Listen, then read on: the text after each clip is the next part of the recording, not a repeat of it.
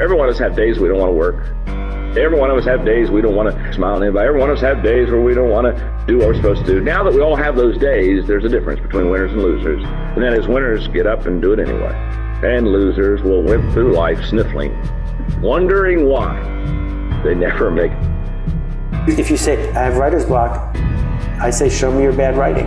I don't think you've tried hard enough. Once you show me 50,000 words of bad writing, then you can tell me you have writer's block. But first, do some bad writing because over time your bad writing will get less bad.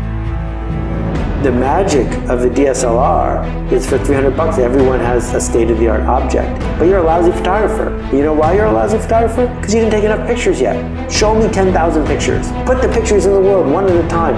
Listen to how they're resonating with the people you're seeking to serve. Take more pictures, take more pictures. It doesn't cost anything.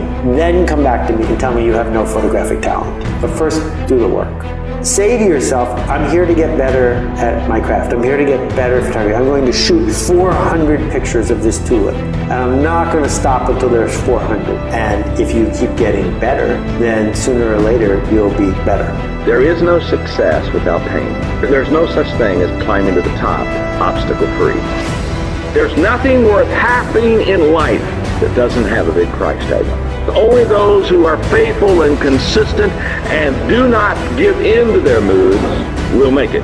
We're all emotional creatures. I've got major emotions in my life, but I don't listen to my feelings. I just keep on going. I get up anyway. I, I do my job anyway. I, I do the best I know how, the very best I can, and I mean to keep on doing it to the end.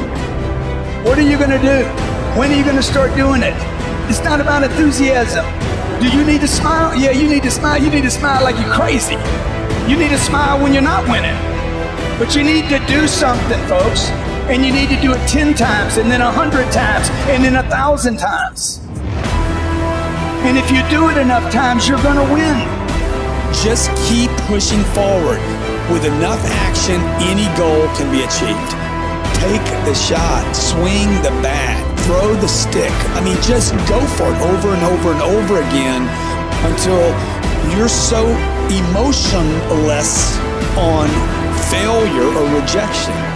All these failures weren't failures, they were just attempts that showed me the right way to do something. I don't have any magic sauce here. I'm not the smartest guy in the room ever, but I guarantee I'll swing more than everybody else in the room.